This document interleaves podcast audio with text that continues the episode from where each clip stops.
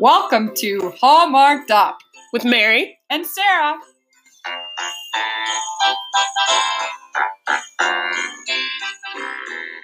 Welcome back, everyone. And we're here today to talk about Sister Swap, a hometown holiday. And uh, before the recording started rolling, we were kind of sharing some initial takes. And I, I, I gotta say, this is not this is not anyone's favorite. Well, first of all, we have our, our lovely guest Fran joining us today, who is Hi, a Fran. little, little bit of a Hallmark, not a virgin, but long time not watcher of the Hallmark movies. I am a- say. definite neophyte in the world of Hallmark, and I'm just going off the assumption that this this was an immersion into the world of Hallmark Christmas that is that is about as deep and as thick as it it gets in some sense. This town was Christmas on steroids. Well, and, I- and I I think that's as I mentioned when, when Fran messaged me something that I hope he remembers to say later in the show, I said that's all this is very typical Hallmark, but this is like I think the thing that's disappointing for this, and of course we will do as per usual the recap and whatever, but they spent some money on this and they just forgot to pay someone to write a good script, I feel. 100% agree. And I also think Fran is completely right in saying this is a deep immersion in the Hallmark because what made this overwhelmingly bad was not that any one thing about it was worse than usual. It was that it checked all of the Hallmark boxes and checked them hard. Yeah. When Sarah brought up the bingo card, and I was thinking about as I was watching the movie, and you could have filled 10 bingo cards with this movie. Oh, Every easily. second there was there was a not even daily, there seemed to be an hourly Christmas tradition in this town somewhere happening at some point. I have to admit, I struggled to come up with one because it just felt like it was hard to point one out over another. There's yeah, too much low hanging fruit. Besides just bingoing so hard, I think the other thing that made this one really hard to watch was the format that they kind of tried to experiment with, where it's clearly like the sister movie to another movie. there were a few things, and we both sort of commented on this on different uh, text threads that like this is obviously an unfinished film, but I don't know if I care what happens. I was not at all hip to the part two ness of the movie un- until it was about halfway in when all of a sudden it became about Salt Lake City again. And and I couldn't figure that out. And then I and then I was on board and realizing that we were we were being we're gonna be taking on two trips simultaneously. And four hours of this is probably at least an three hours too much by anyone's book, I would say. I mean, I think it's about three and a half hours too much, but Well, and Fran pointed out, and I, you know, obviously we watched the formula over and over and over again, but he said, I wondered what was going on when, like, for the first 30 minutes, there wasn't a single ad. And then suddenly they come every 10 minutes, every five minutes, every two minutes towards the end. And that's exactly right. You're like, oh, yeah. At the start, they get you hooked, and then it's all commercials. But Marion, let's tell us about Sister Swap, a hometown holiday. so this is part one of a two part series. The other part being Sister Swap, uh, like a holiday in the city or something like that. Yeah, something Christmas like that. in the city, I believe. Christmas in the City. yeah. Thank you very much, Fran. So this one sort of sets up both of them. So you've got two sisters. Their names are Jennifer and Meg. who are sisters in real life, Kimberly Yes. Williams Paisley and Ashley Williams.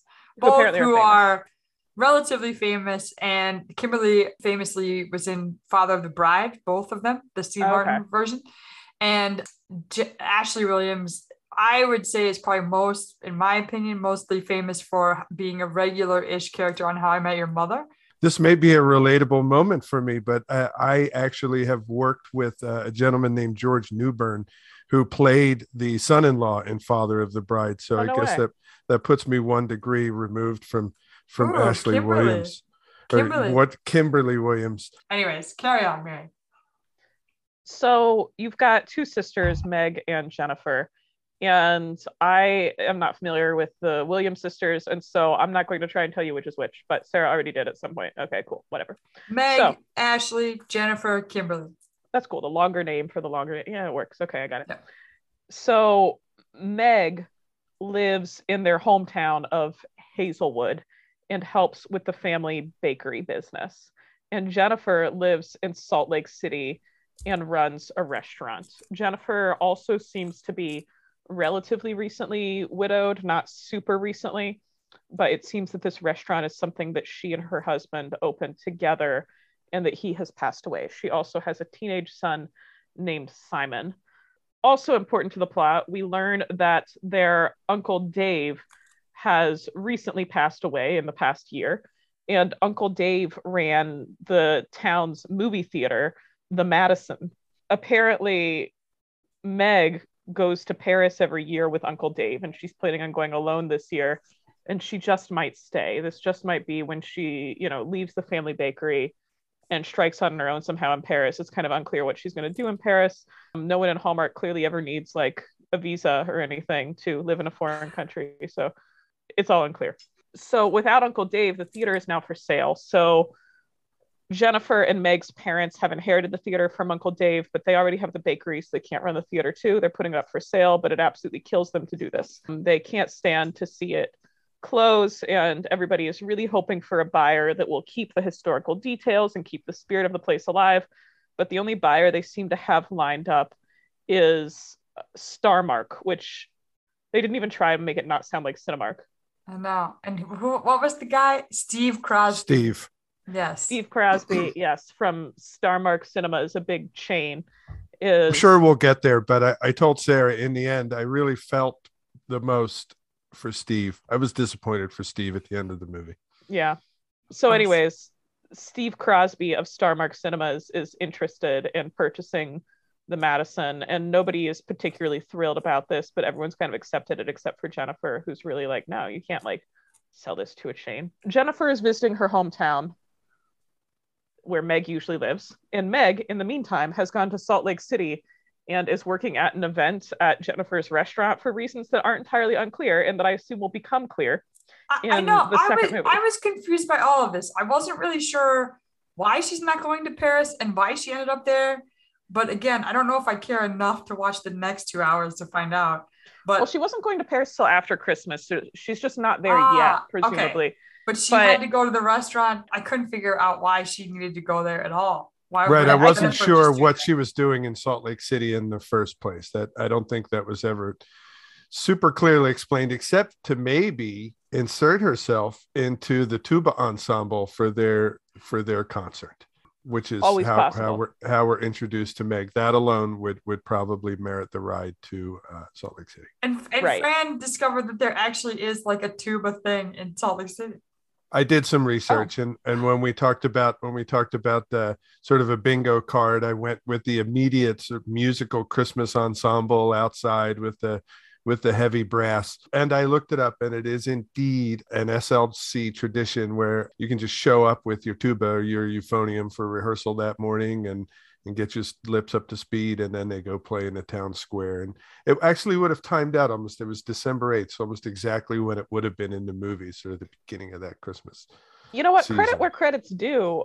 I feel like hallmark tends to plop things into various cities and not actually research anything local. And so i mean you know that's good for them. They they yeah, usually i was very surprised. So we've got meg in Salt Lake doing the restaurant thing. Jennifer Which presumably will be further explored in the second movie. Right. And surely a love interest will arise. We already know who it's going to be. Let's be honest. It's exactly. That, like, it's not hiding it. Guy. guy. Yeah. Yeah. Who They're not hiding it. Runs this yeah. the restaurant. And so, but Jennifer, in the meantime, runs into her high school boyfriend who.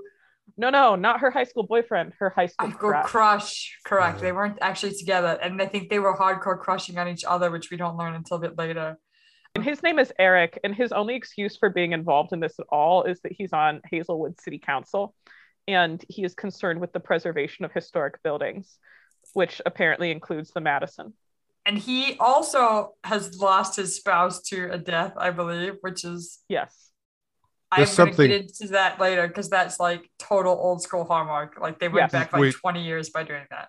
I'm pretty sure there's something in the water in Hazelwood because the people are dying far too early all over the place. That's um, right. Um, and, Especially if you graduated that class in high school, man. That's not good odds. and this may be me just not being used to Hallmark movies, but if you took this out of context, that dude has every sign of a stalker. I mean, he popped up everywhere that this woman was. And then as soon as he popped up, the room cleared. Every scene he pops up, the room clears, and they are alone.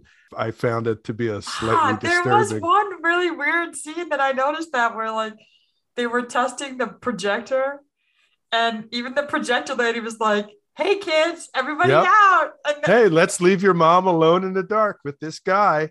I- I'm glad every now and then we have a Hallmark neophyte like you, Fran, to point these things out because honestly, I've now been watching these so I- long that I've forgotten how weird this is. I know. I we- actually we, was we, thinking of- don't notice the like unreality that is Hallmark because we're just so absorbed in it now. I was thinking about my role in this whole equation for this show, and I realized that it that is probably true on so many counts. Like I said to Sarah almost immediately, I was like, "Is it always this Christmassy?" So yeah, I hope I can bring that a little bit of fresh perspective for sure. So, so as we can imagine, Eric and Jennifer, I would say, shorten up a whole bunch of shit that didn't need to happen. Are gonna try and work together to figure out what they can do to revitalize the theater for one last hurrah. Yes. And also of note is that Eric is a single dad. And we've talked about how widows and widowers on Hallmark with children are extremely common because you need children for the awe factor, but you can't have divorce because that would be un Hallmark. Like now there are some divorces. Yeah, But, you they've know. made. This is where I was really disappointed, and I'll talk about it in my bingo moment. But like, they have come away from everybody just loses their wife or husband by a tragic death, or maybe Yeah. not a tragic death. Maybe they were ill or whatever. And to have That's some still pretty like, tragic, but yeah. yeah, but like not in a car accident or something terrible. But like they they've come away from oh yeah, it just didn't work out, or we amicably share our child a bit, and they've done some different things like that. But this was like 20 year regression. I was super disappointed in them. Right. This is back to the days when everyone was a single parent, but it was never because of divorce. It was always because of tragic young widowhood. And everyone's child is unreasonably well adjusted in spite of the fact that they have lost a parent. The one Simon, thing that I did like though with these two kids is that they weren't exactly the same age.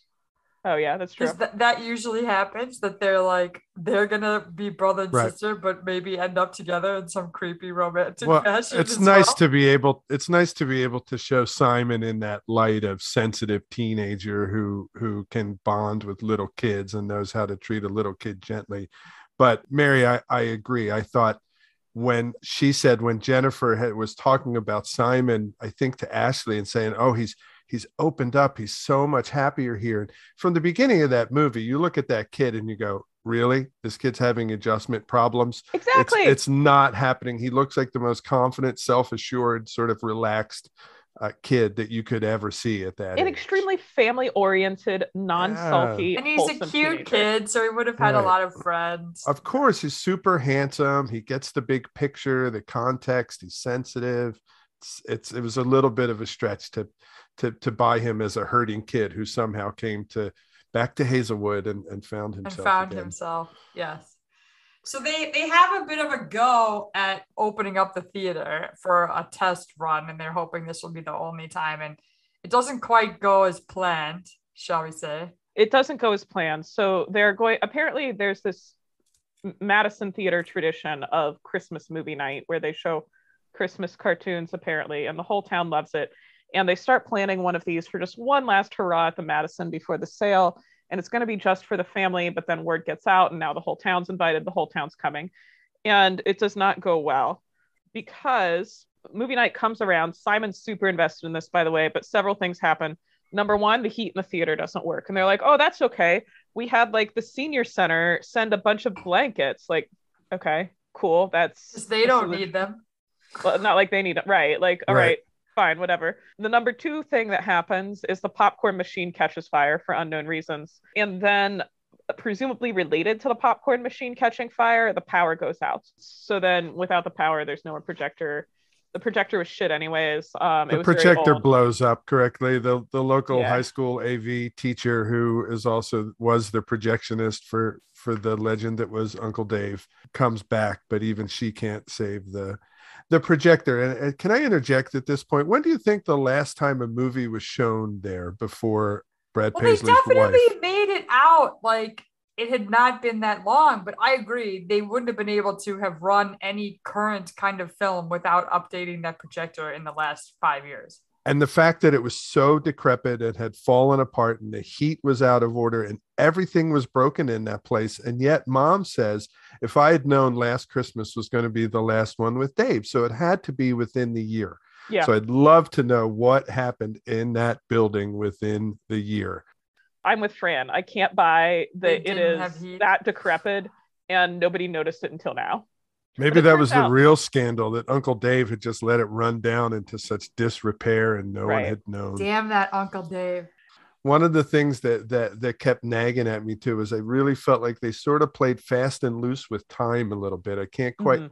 put my finger on it, but Uncle Dave's age and the mom and the kids and I'm, I'm it, something and the dad in the wheelchair, and there was like not much comment about that. And yeah, for a while, who ends up being a out- blues god. Yeah, I was trying to figure out for a while if he was their dad or their grandpa. He looked like quite older than the mother. I was very confused through the first probably 20 to 30 minutes of the movie about whose Uncle Dave actually was and how it all sort of came together. And I admit I missed the missed the part where uh, Megs was talking about the trip to Paris and she was talking about Uncle Dave, but I thought she was talking about like a husband she had lost. And was, I just thought people were dying all over the place. Eventually I got back on board. And I also did think that that I would have loved for this to have been a drinking game where you had to drink everybody every time somebody said the name Dave Oh, because Oh, yeah. it would have been Dave was everywhere. That would have Dave been was- great. yeah, obviously this Uncle Dave was the anchor, man. He was he seemed to be the anchor of Hazelwood and held this this family together. And somehow. yet we get to the this end of the single movie dude. And don't know anything about Dave as a character, really. So he's apparently the anchor holding Hazelwood together, and he's the spirit of Christmas and Hazelwood and whatever. All we know about him is that he ran a movie theater. And at one point, like the mother says something like, "Oh yes, he always used to surprise you by doing kind things." Like, okay, that's just that's I, such a generically fond memory. Anyone I could say remember about that anyone they cared about.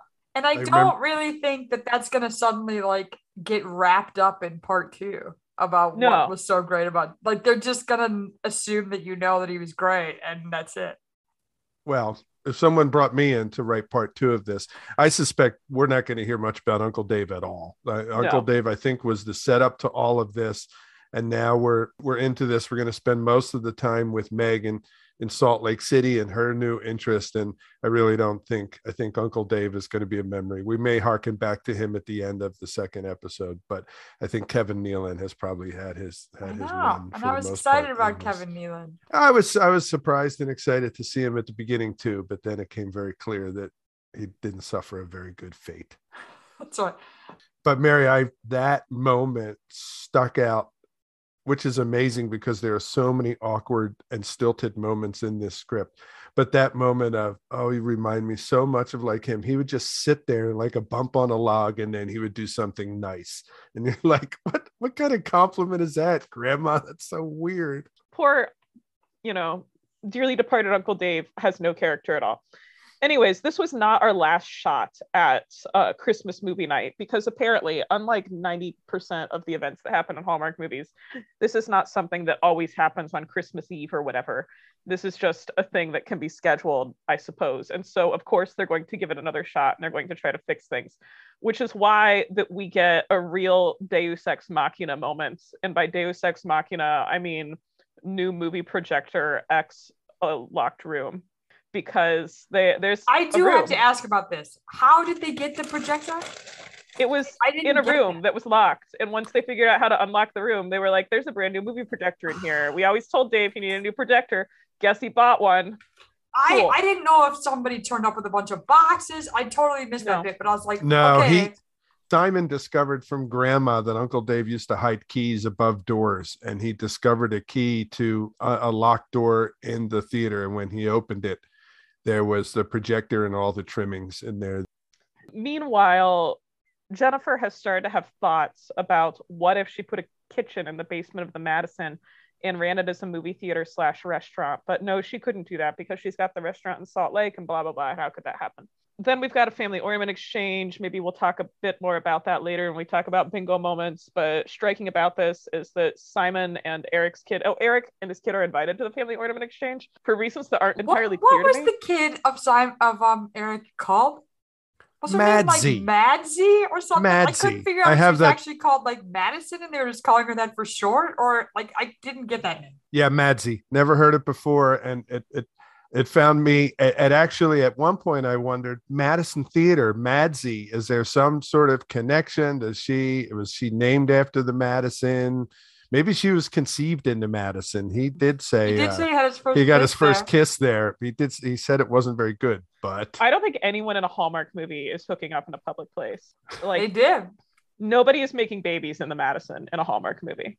So, was anyways, there's a family ornament exchange at which Simon and Madsy have a heart to heart about the fact that they both have dead parents. And in true Hallmark style, it is the most superficial kid in mourning scene ever because nobody can feel actual pain in a Hallmark movie as one should actually feel when they lose a parent.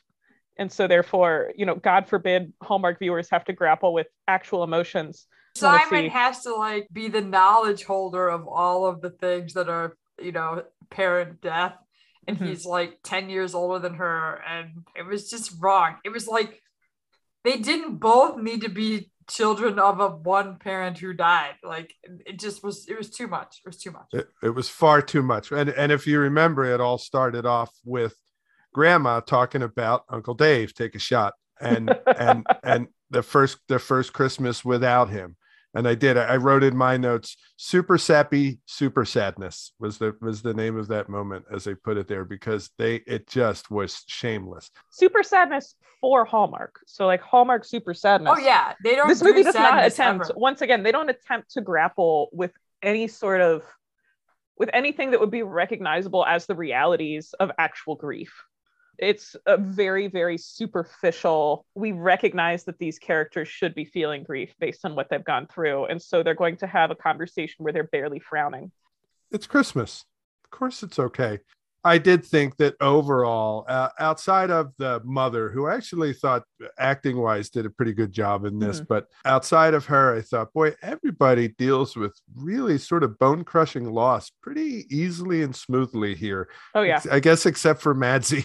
but even Mad, and I don't want to put too much pressure on this actor that's probably seven years old or whatever. But even Madsy, like uh, her grief gets glossed over too. Like it gets Sure. this one scene.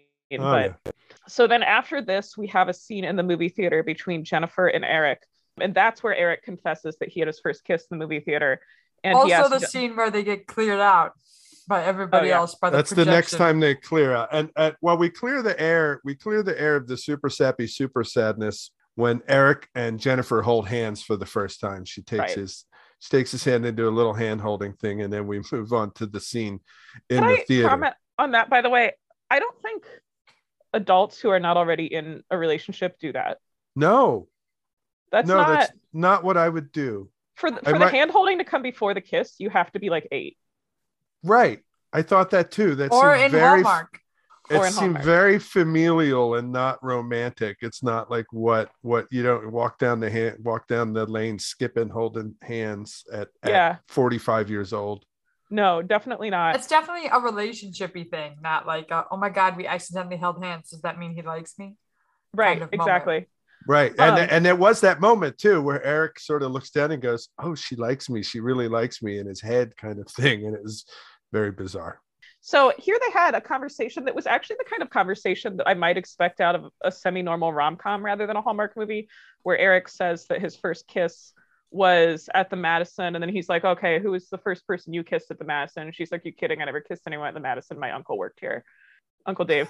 And then she's like, "Well, who was yours?" And he was like, "Oh, it doesn't matter. You know, I liked somebody else anyways." And it turns out, of course, that the somebody else he liked was Jennifer. So they had a mutual crush on each other in high school. I Uh, did wonder if like the who he kissed is going to become some kind of conflict in the future. But It won't we'll because see. it's a Hallmark movie, but if this were not a Hallmark movie, it would definitely have been Meg. Right. But- Ooh. Which would have been my prediction for Sister Swap. See, quite like, honestly, could going totally- in, going ah. into it. We're getting into the rewrite. I love this already. Yeah, Keep going. Anyway, I just want to point out though, they now kiss in the theater, and there's still 34 minutes left in this movie, which is kind of remarkable for Hallmark. Usually That kiss- was crazy. I wrote that down too, Mary. Like, Fran, they kiss under the mistletoe when the snow is falling in the last 30 seconds. Every time. Every single time. So 34 minutes left. What the hell's going to happen? I think, think that speaks. I think that speaks to a level of complexity and nuance in the in the Hallmark script writing somehow. Well, and to be fair, this is a four hour movie too. So if you give it that aspect, this is way early for kissing. really Yeah. early. Right. This is so early that you'd almost expect them to break up by the end. Anyways, you know, I've got some notes about, you know, Meg is showing up every now and then and there's a crisis at the restaurant, but I'm mostly going to skip over that because it's so And I don't- So I don't wanna- so dumb. I, I I also don't want to gloss over what I really found as the creepiest moment of the entire movie. Oh, do share. Because do you remember Ooh, what was do you, do you remember what was running on screen while they were making out? No, I don't. It was the home movies Uncle of Un- Dave? Uncle Dave. Oh God. Take a And shot. then- but so that's so that's okay that they're making out in front of the home movies of, of Uncle Dave, but then they leave and Eric and Madsy are left sitting in the theater. And I'm like, there's this guy and his little daughter watching home movies of a dead guy on the movie screen. Just the two of them sitting not in the theater. their it, not their family's dead guy. Just some dead guy. I found Well, it and so not to so mention weird that- and creepy. that Jennifer totally said she didn't ever make out with anyone because Uncle Dave was watching. and then Uncle Dave is up Was on the screen. watching. Ah, we'd be we'd be so drunk. It'd be great. So anyway, so there's some sort of crisis at the restaurant. Who cares? At some point, there's a But we conversation. do get a preview of the dude, right? Yeah, we get a preview of the dude who's cute. The dude He's that cute. Meg is definitely going to fall in love with. He's cute. He is So I mean, I, I'll give him that. Like, if I I were going to watch just one half of this, it probably should have been the second half for the dude, but whatever.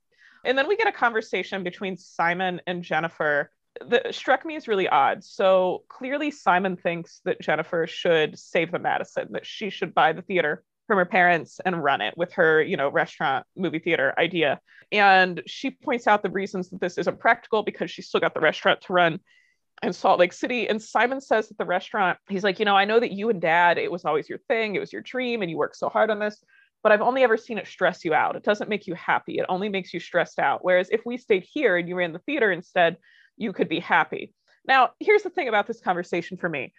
Being a small business owner stressed her out, so she should open another small business. and without anyone to help her. But of course, that's the foreshadowing, I guess. But the thing I thought was even weirder than that, Mary, was when Eric was like, "Oh, don't worry, I looked into the things about turning it into a kitchen for you already." Like more, and this was after, to be fair, Fran pointed out to me that he's a total stalker. Like that Eric's already like sussed out how to change it into a kitchen for her, even though she hasn't, you know, really said that's what she wants to do. Right, right. He's totally. already pushing her towards that. and they're not like friends or anything. So we've had at least a few Hallmark movies this year where this sort of closeness in the relationship was slightly more plausible and less creepy because they were friends. In this case, they're not friends. They had a crush on each other in high school, and it, it is implied have barely, if at all, seen each other since. the whole thing is very contrived just ent- Totally. entirely the concept of go away from your other restaurant to do.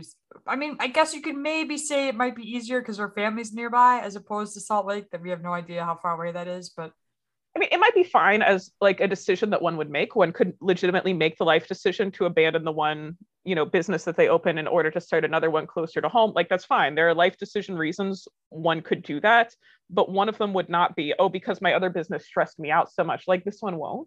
Anyways, we next get an unusual for Hallmark heart to heart between Eric and Jennifer, in which they talk about the state of their relationship and, you know, will they, won't they, whatever, now that they've kissed.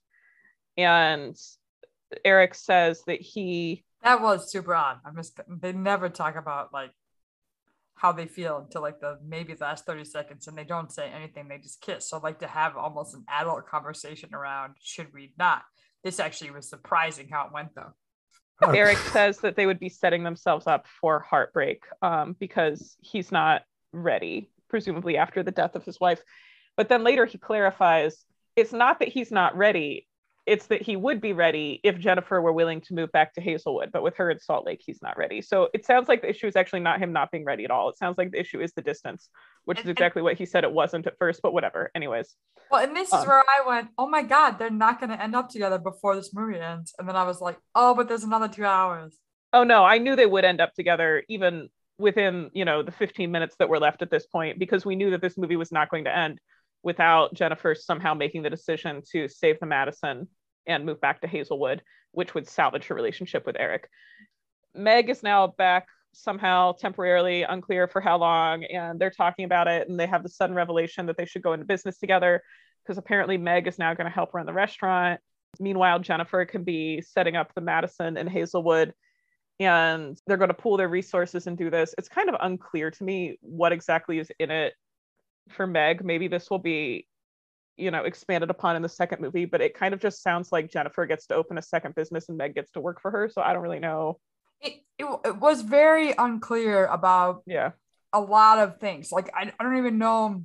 I don't know why Meg's decisions at the restaurant went all awry.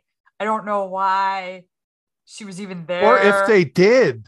Or if they did. I mean, Sure. she kept saying, you know, you know, It's things all are happening, fine. but everything's all right. And Jennifer just kept just Losing. flying off the handle. And she would say, Oh, I love my sister. I trust her. It'd be great to, you know, blah, blah. And then just wouldn't trust her as far as she could throw her.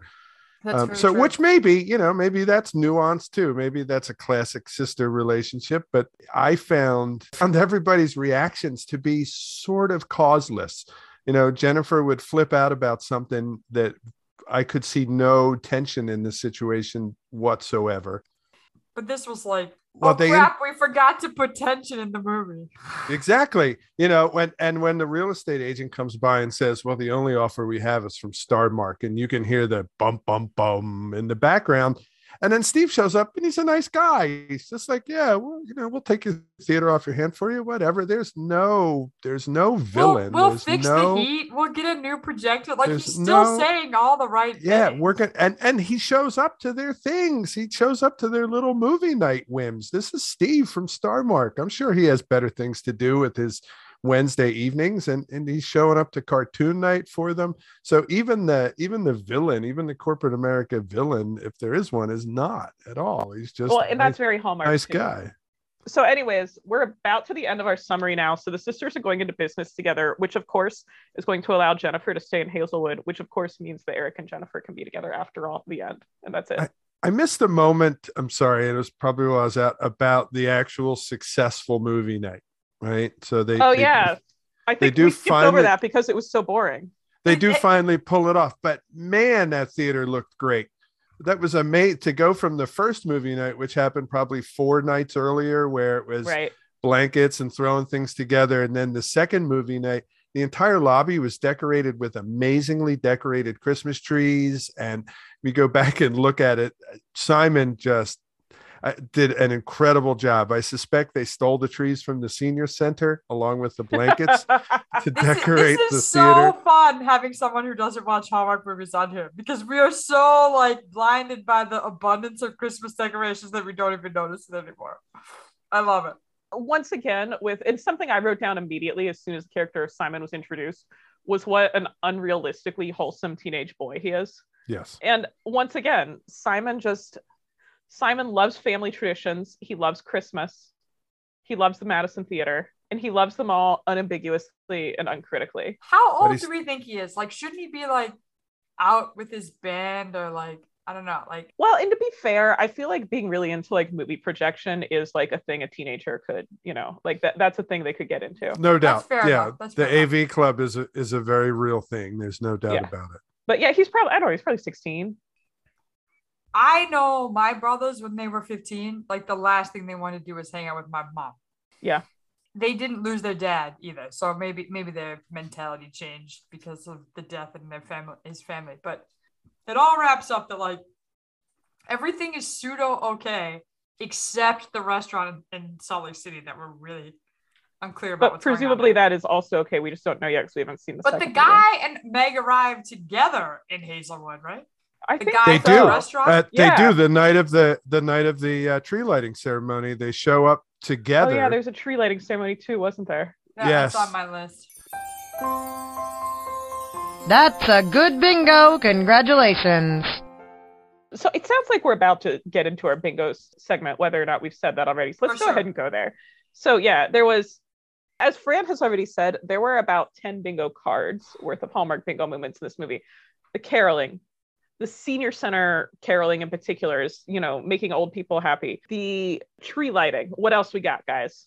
I, I wrote about the like Christmas event that like obviously was like a town square ish yeah. type of thing, and they were like singing and I don't know all this shit. And then I also wrote about the widow slash widower. Um, mm. That is definitely a bingo square. And to have had a movie that had both, my actual notes say too old school Hallmark. like I literally wrote that down. I still feel this was a regression to the 1980s way of doing a Hallmark Christmas movie that, you know, no one has sex except when they have children uh, to create children and no one gets divorced. And this was a bit for how much further we've gone in the reality of what happens now to have both a widower like and, and one of them could have been divorced that would have been totally acceptable and no they're both i guess that maybe allowed for the children to be a little bit more connected but because they were so far apart in age they just could have been connected because one was like the older brother type they did not need to both know what it was like to have lost a parent I've got a list of more bingo moments. Fran, do you want to go next or should I jump in? Sure. No, I I counted the uh, the trip to the Christmas tree farm. Definitely. Oh yes. Um, we have talked about the tree decorating and the ornament exchange. Absolutely. Uh, a lovely scene with Simon baking Christmas cookies with his grandmother. How could I forget? It was in the bakery. It was a very nice scene there. And if I was building a Hallmark bingo board for this movie in the center of the board, I would put and I have a theory too that goes along with this. I would put hot cocoa.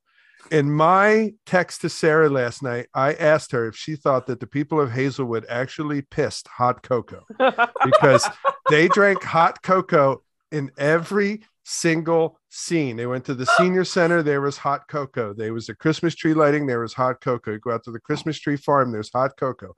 Can't wait to get to the bakery because there's hot cocoa. There was hot cocoa everywhere. And I'm now convinced that there is some tainted hot cocoa going on in Hazelwood. And that is the reason why there are so many widowers and widows. So I actually had written bingo mother son hot cocoa at nine minutes on the first page of my notes because we get nine minutes into the movie. And it's not only hot cocoa, it's hot cocoa that A, they're clearly really serious about because she's a fancy ass contraption for applying whipped cream to the hot cocoa. And B, it's this touching mother son moment. So yeah, other bingo moments. Jennifer's dad is awfully nosy about her love life and this is definitely a hallmark mm-hmm. thing. Family businesses is definitely a hallmark bingo thing um, especially something kind of old timey they're never going to have like a family business that you know like you know prints pamphlets or something like that. It's always going to be a family business that does something extremely cute. Though for me the biggest bingo moment was and we skipped over this in the summary because it was as most bingo moments are completely irrelevant to the plot Uncle Dave had a Christmas village, and this is a Hallmark so bingo moment, weird. right? A family so heirloom, weird. a rediscovered family heirloom with a sentimental significance. So Uncle Dave had a Christmas village that used to put out one piece at a time for the 12 days of Christmas. And two pieces are missing. And so they had to replace those two pieces. But then eventually, of course, the two missing pieces are going to be found in the hidden locked room by Simon, whatever.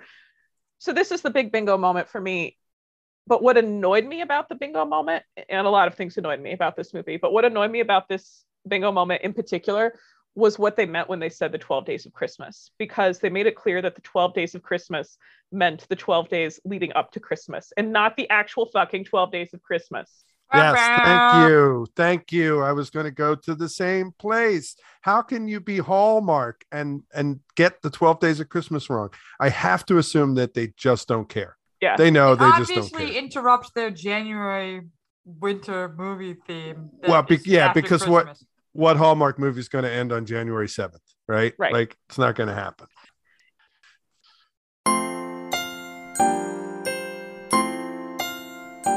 Hashtag relatable with Hallmarked Up.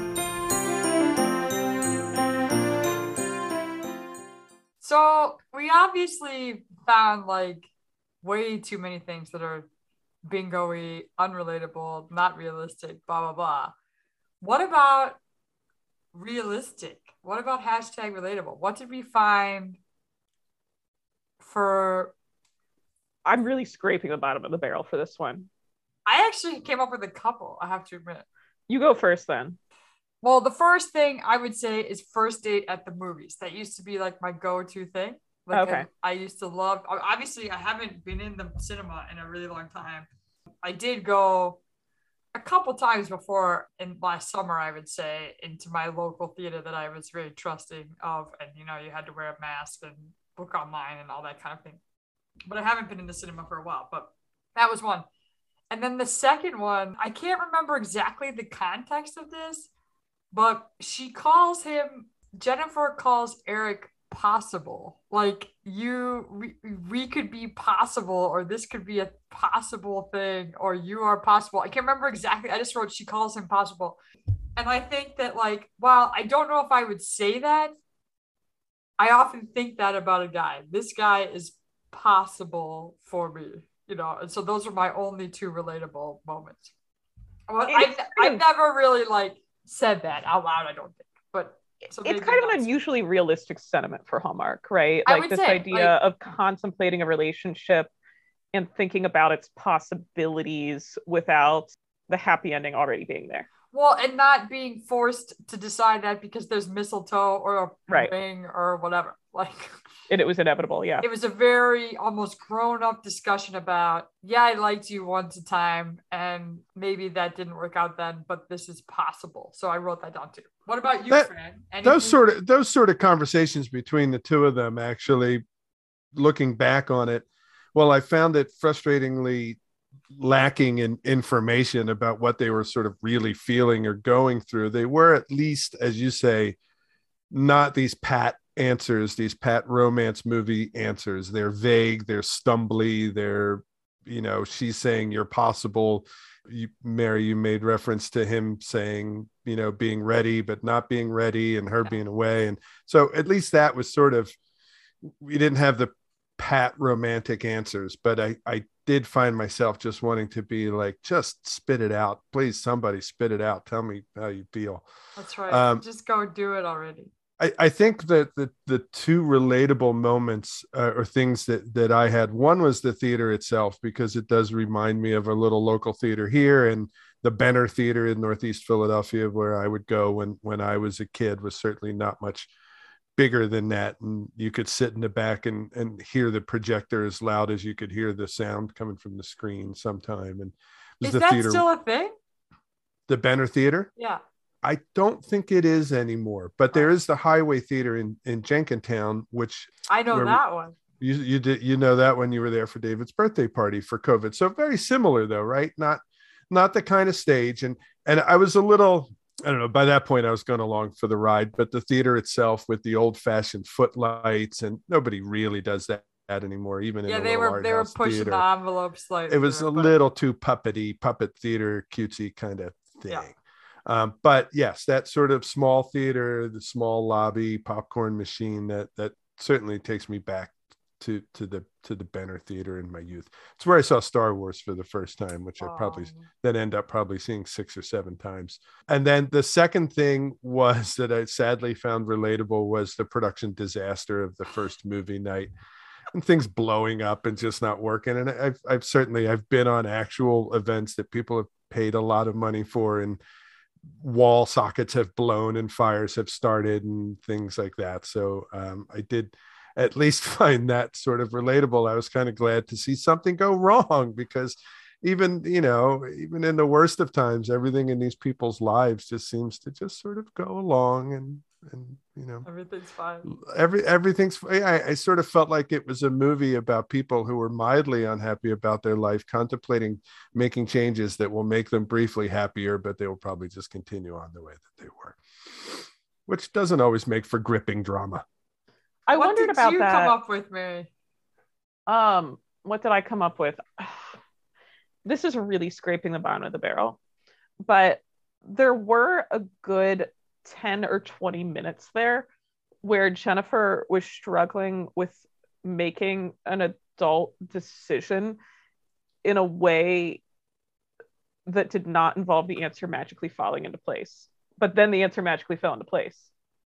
So, I don't know if I it's can like still you count just it. were dis- suspending disbelief post. but for like a 10 or little 20 minutes there it was Yeah. kind of unusually realistic of hallmark to have jennifer struggling with a decision that was complicated on multiple levels both because of the relationship she wanted to pursue and because of you know her career choices and this sort of thing. And it's not that you know i uh, i like my job very much. I'm very happily married. And so i haven't been making big um, career or relationship decisions for a while now. But you know I, i've had difficult decisions in my life as all adults have. And it seemed for a split second there that jennifer also had a difficult decision that was not going to be resolved by christmas magic but then it was resolved by christmas magic so it kind of you know wasn't a very good relatable moment however That's for alright. half a second there. Listeners, we just need to point out before we get into our rewrite that we just took a break. And in that break, Fran made hot cocoa. That's right. He wants to called it- know what it's like to piss hot cocoa. So he's gonna tell us. He called it the, and I quote, Uncle Dave diet, unquote. Take a shot. But So, yeah. take a shot. A little taste of Hazelwood. Little taste of Uh, hazelwood. we that's what so that's where we should start and we can market it at hallmark stores everywhere hazelwood hot chocolate our own Taste of hazelwood. a taste of hazelwood of and i would recommend just based on their sole popularity this year that they should be hot chocolate bombs Yeah, we're a big fan of the hot chocolate bomb. We should do it. You should do a, an episode on hot chocolate. I'm sure Wait. you could. Someone explain this. What's a hot chocolate bomb? Is that like a bath bomb, but with hot chocolate? correct That is correct. Exactly And correct. It's like a big hollow or solid-ish bomb of chocolate that you melt in milk, and sometimes there's like marshmallows inside it, and then you just stir it all up. Put so little you candy heat the bits in milk there. And then just drop the chocolate in. Yep. And okay. Yeah, Okay. sold out everywhere that you try. Like I try, I went, I was like, oh, they got them at TJ's or at the Trader Joe's. I'll go pick them up. Bam, bam.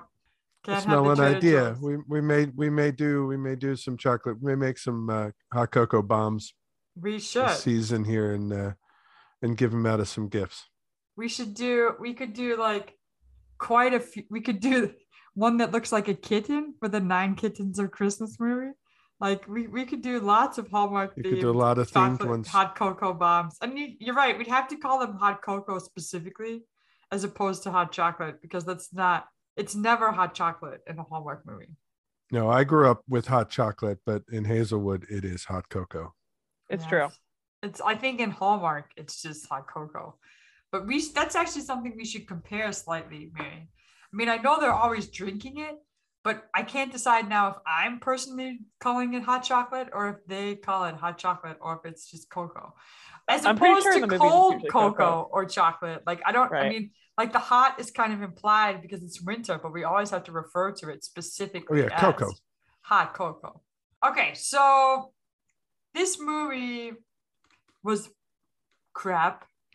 We would all agree. We don't know about the sequel. We don't care about the sequel, more importantly, probably for you know the future of Hallmark. But disappointing, I would say, in my opinion, because I was excited about these sisters. I thought it would be good. And then I did point out in our last week that I wanted to know how it would be different to the Candace Cameron Bure movie where she plays twins and one lives in the city and one lives in the country.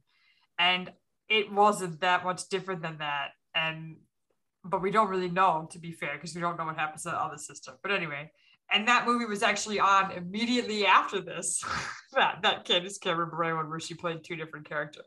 But anyway, where do we think that if we had our chance and we already know where we're going to go with this one, and I'm pretty excited about it, to start this over, where did they legitimately get it wrong, and where would we start over? Well, if it were up to me, I would increase the stakes of the story a little bit and make it kind of important that the theater gets saved. But I would also start to explore what happened to Uncle Dave. Yes. So where in the movie does it go awry and change to our storyline per se?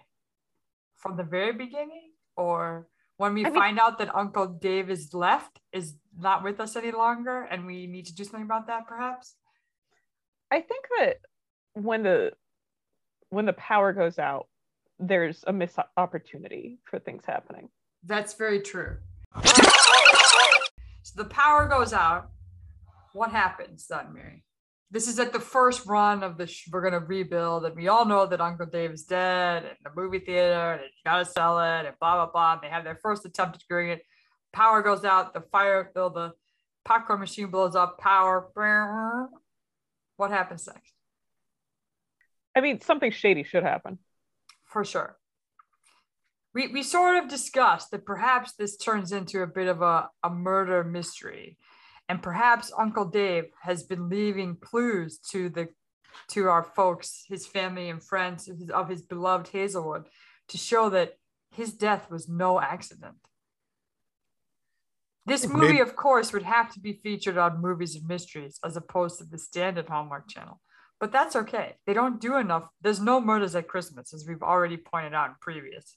So this time dave is going to come back to solve his own murder this would be one perhaps for Nick Christmas. Right. Oh, it would be one for Nick Christmas. You're right.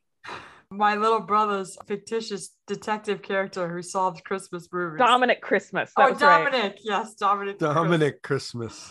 Yes, the private detective for your for hire at Christmas time. I see Simon and Madsy being the team that really solves this. I think, think it you're right. turns into the Simon and Madsy story.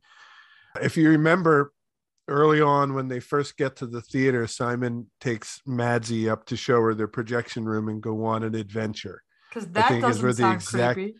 Yeah, well, you know, once again, when you sit in the theater and watch a dead guy's home movies, pretty much anything goes. So Simon and Madsy go up into the projection booth. Power goes out. Emergency light comes on, at which time we see some sort of like fluorescent message across the wall of the uh, of the projection room that somehow Uncle Dave managed to leave. And I believe that then sends our young heroes down a path of collecting clues. They have to keep it a secret from the adults for a while. But then uh, I believe Simon starts to realize that one of the adults very close to the situation might be responsible for the Oh, untimely yes. demise of Uncle Dave. I would agree with this entirely because they often say, you know, when it gets to like Halloween time, I get obsessed with watching like ghost hunters and all those kind of things just to like get me in the Halloween mood. And the children are the ones that always seem to like be able to say, but there that that guy's in my room or that rock the grandma's sitting in the rocking chair. Can't you see her? So children are always a little more susceptible to seeing these things.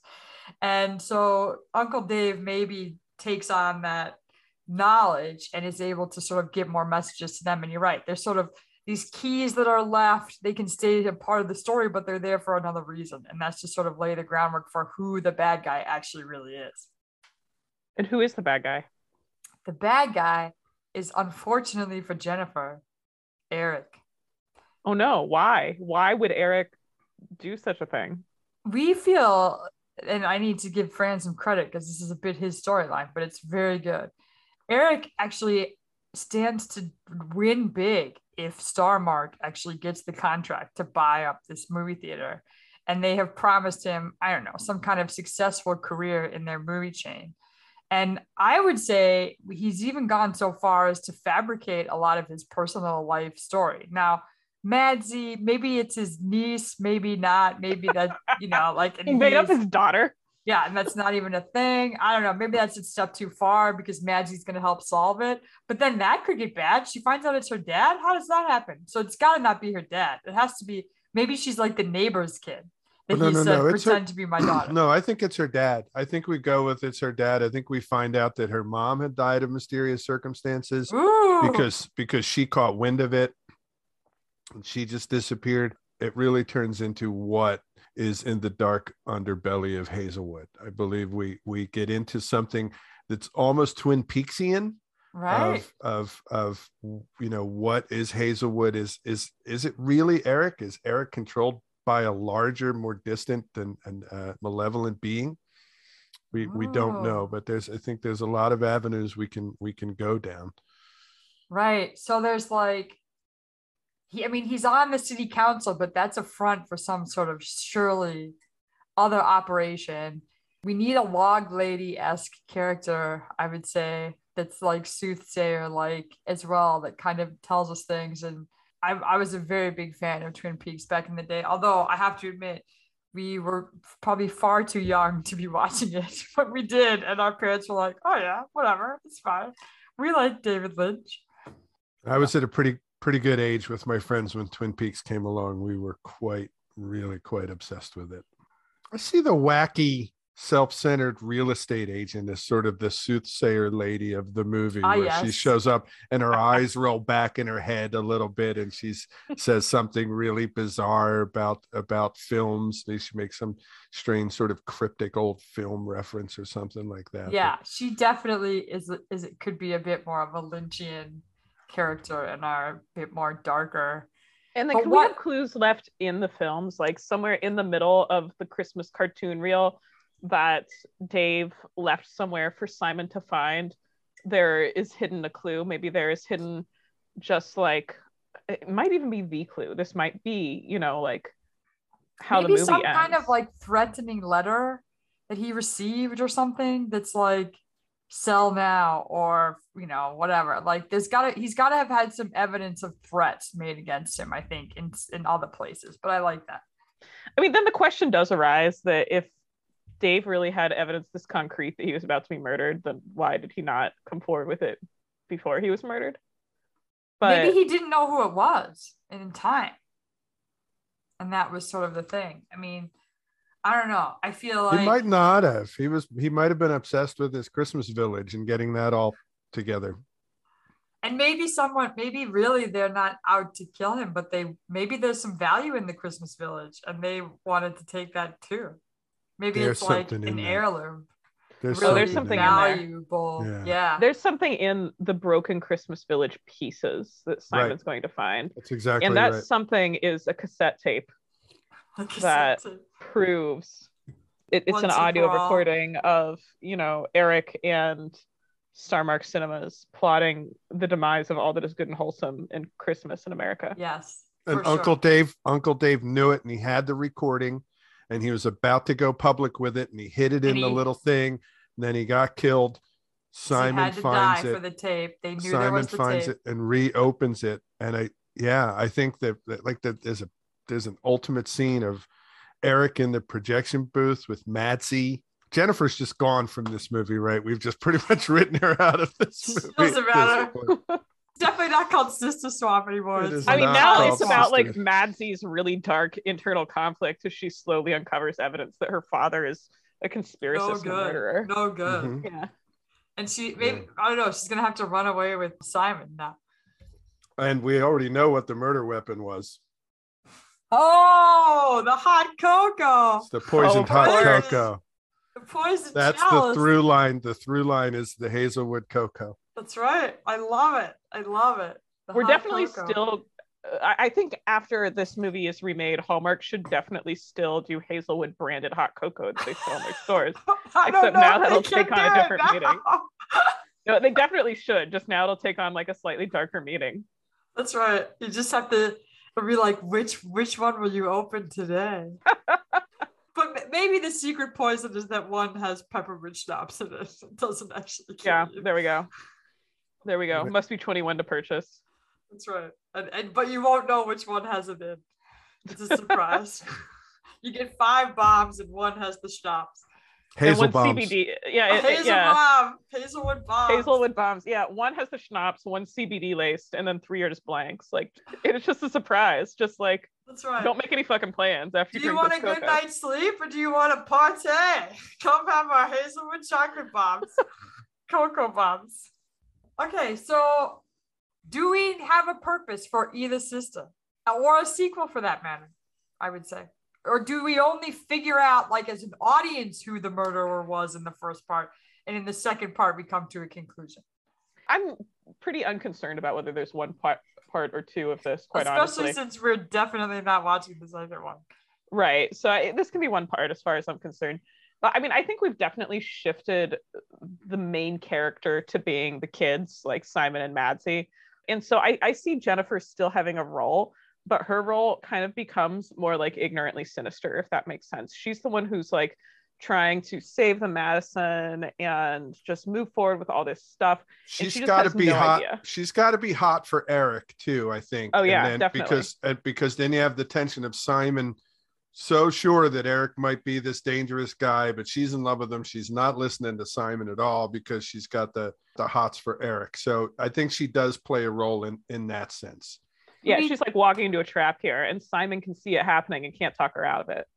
And we do feel like maybe that whole like getting Jennifer on board is a bit of a ruse to to get, you know, more get into the Christmas village, get the tape, whatever. You know, Eric has to get this sale done. So he probably doesn't really give a shit about her. Sorry, Yeah. we know that Eric and Meg had been acquaintances in in real time in this movie, as in like right before she went to Salt Lake City, they would see each other, they interacted, they did sort. And Oh, I yeah, think he she lives in the town. and I think Eric uses Meg as a tool, gets her out to Salt Lake City, gets some seed sown with with Jennifer, so that Jennifer comes back. Meg's out in Salt Lake City now, and Eric's got his uh His way in, his, his, hooks. his way in. Intriguing. So, so do we think the kids are able to catch Eric in time, or what? it's a what Hallmark happened? movie. It's got to be caught by Christmas, right? Yeah, Sure, totally. tape. He gets the caught on Christmas Christmas caper. Eve. Uh, yeah, they're going to catch the- him, and they're the going to wet have bandits? they're going to have Dominic Christmas there ready to arrest him. Oh, that's true. Dominic Christmas will definitely be there, ready to arrest them. I mean, Simon and Madsy have to do most of the legwork themselves because they're the heroes of this movie. Maybe they like but- find. They have to like find the business card of Dominic Christmas or something, and they're like, "No one believes us, Dominic. We need your help." that was something that was in the other missing Christmas Village piece. Ah, yes, because Uncle Dave was friends with Dominic. Yep. And he knew that Dominic would help the kids find find the real killer. So there's the audio tape in the Christmas Village and Dominic Christmas business card. I don't think I don't think there's really room for it in this story, but I would love to see a scene where they chase Eric through the senior center and all the seniors are like running after him. Oh, that blankets. can be in there somehow. That that could be in the arrest scene. Yes. He tries to escape um, To the during the senior folks' center. Yeah, during the senior center caroling event, he tries to blend in with the senior carolers, and they're like, Dominic Christmas has seen it all. He knows. they're like that man on the walker over there doesn't need the walker, and then he's like, oh shit, and I've been found out. throws the walker at the kids and like takes off running, Then and we they like obviously dodge it. And, yeah, we have to have some massive apology scene of Jennifer and Simon and going, I should have trusted you. And, you know, but I'm glad you called. And maybe she ends up with Dominic now because Dominic saves the day. maybe. You know, she- Could be. And Simon I think it's to one of those. I think it's mm-hmm. one of those scenes where you know you were right, Simon. I'm so sorry, and then it's like, yeah, okay, mom, but now we got to go save the day, and then maybe it's maybe it's Simon, Jennifer, and Madsy at the end that, that sort of round up the whole the whole. And are they gonna? thing. They're obviously gonna take on Madsy because her dad's an asshole. I mean, somebody's got to like adopt Madsy now, I guess, because he's going to prison for For- ever. forever. Yeah, he's done a lot of bad things. but- No, he's he's a bad man. He's a bad bad man. So Well, we've done something totally different now, unless she ends up with Dominic Christmas, because is there going to be any love in this movie? it will be foiled. The love will will Well, come crashing down. correct. All right. Well, I definitely think that one is better. I mean, anything that Yeah. features Dominic Christmas and that actually turns into a murder. I'm then already more her- intrigued and excited than I was at any point last night between 8 and 10 p.m. Already I more think- interested. So I am I. They, they do You murder both, Fran. mysteries on the Movies and Mysteries channel. They just stop in like October and it's all happy, whatever. But looking ahead, another thing we kind of tend to do, Fran, this year is predict slightly what happens on some of these movies that are upcoming. So next weekend, we have one we're already very excited about called A Dickens of a Holiday. Oh yeah, that one we're definitely watching. another one called A Royal Queen's Christmas. And then we have the Sister Swap Christmas in the City, which we don't give a shit about. And then I think over on the other channel, Friday, we have Sugar Plum Twist, Christmas House 2, Deck Those Halls, And then we also have on Sunday, Tis the Season to Be Merry. Which one would you like to guess about? I was gonna say, "Tis the season to be merry" is about me. Oh, very nice. I like it. It's We've always al- the season to be merry. Like they, Yeah. like they don't play on Mary and Mary very well. Do you pronounce them differently, by the way? Because I don't. I do not. In talking about these upcoming movies, I will make a pedantic point here because I just something I found out recently. So the the phrase "Dickens of," a Dickens of a time or a Dickens of a problem, has nothing to do with Charles Dickens. It was actually invented by Shakespeare for the Merry Wives of Windsor, Windsor in 1600. It's probably a, a like a, a shortening of Devilkins, Devil, Devilkins, Oh. or something. Oh, right. So uh, That actually obviously, makes a ton of sense. Yes, yes, So it that does. movie could also be a bit dark then. It Not could be. It could- it's about at all. we, it could be sort of middle ages we could we could do a middle ages uh, really dirty gritty grimy kind of hallmark take Oh, that it. could be good. That could be good. Very good. A Uh, Middle Ages, dirty, gritty, grimy hallmark. I like it. Where are we going with this? Is somebody? i love the idea that it is that it is dark and gritty and grimy and desolate and yet the level of tension is just about the same as it always is. There's no there's no people are pretty happy in their lives but it could be a little better if they moved back home and they hung out with the cave kid that they you know they hung out with before they moved over to the next mud pit but now they come back to the to their original mud pit and they find themselves once once again See, maybe my middle ages are not really the right time frame, but I'm like picturing like turkey legs and like chamber pots. yeah i yeah no that's kind of it not Yeah, caves yeah i That can think shacks and not caves but maybe yeah shacks and but still like you know out you know out people are doing their business out of windows and you know that horrible histories sort of uh Ah, sort of look yes, to yes, it yes. Can our hero be like a bard who, you know, like Oh, sings Christmas carols from village to village? He's definitely I- singing "When We Go a Wassailing." and i love The best I- I Christmas love- song ever made. I love the idea that there's like the, the typical Hallmark musical montages, but they're just like a lute in one voice, and I love it.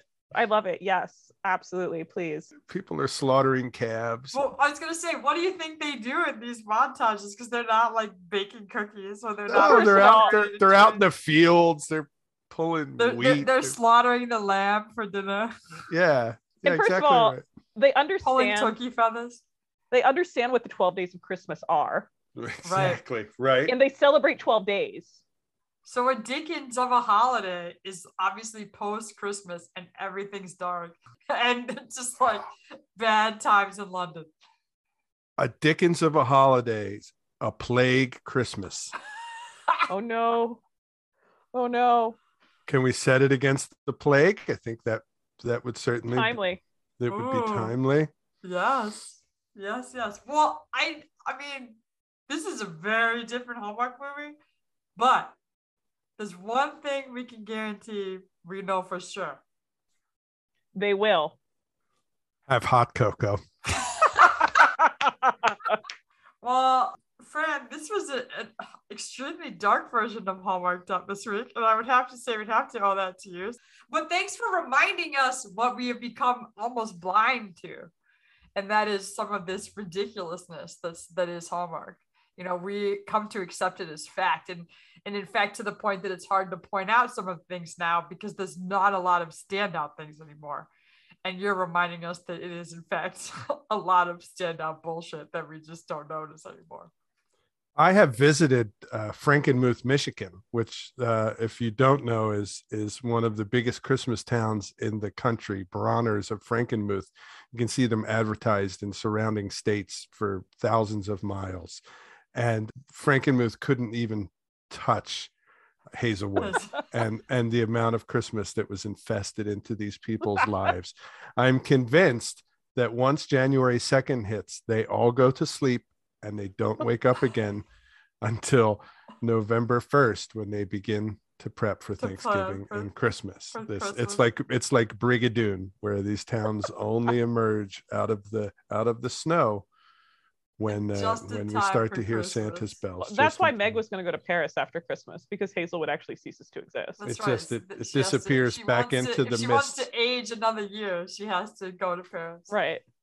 Yeah. I'm, I'm- thank you for joining us, Fran. That was very fun. That was super fun. It's good that to see fun. you, Mary. Thank you. Good to see you too.